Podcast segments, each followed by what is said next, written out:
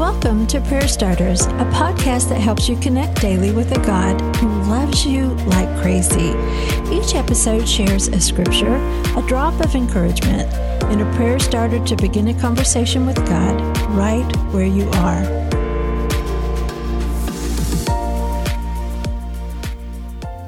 One should be kind to a fainting friend, but you accuse me without any fear of the Almighty.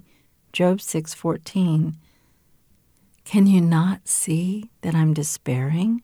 Job asked his friends.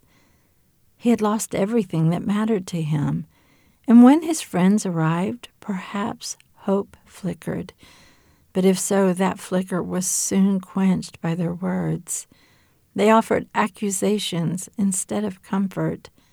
They suggested that he may have done something to bring this tragedy on himself. Job's friends were so intent on trying to fix what was wrong, they really missed the right thing to do. In fact, they made Job's burden heavier. A friend can be one of the most soothing gifts in a time of hardship.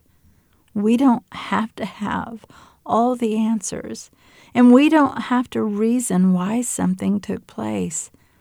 But we can comfort, we can sympathize, we can listen, and we can pray for that friend. And sometimes the very best thing we can do is to simply be near. Today's prayer starter Savior, my friend is in a hard place. My instinct is to give advice because honestly, I don't know what to say. But if advice is not asked for, it's not the right move. Help me to remember that. Though I'm not sure how to love my friend best, you know what my friend needs. So, Lord, may my words be few. And Lord, if I do speak them, may they be gentle.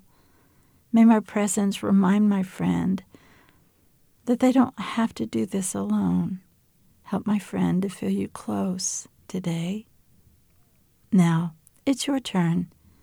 Pray for that friend on your heart right now and ask God to show you one way that you can love them well. Prayer Starters is brought to you by the KLRC Podcast Network. I'm Suzanne Eller. Thanks for showing up. May you sense how much God loves you today and every day.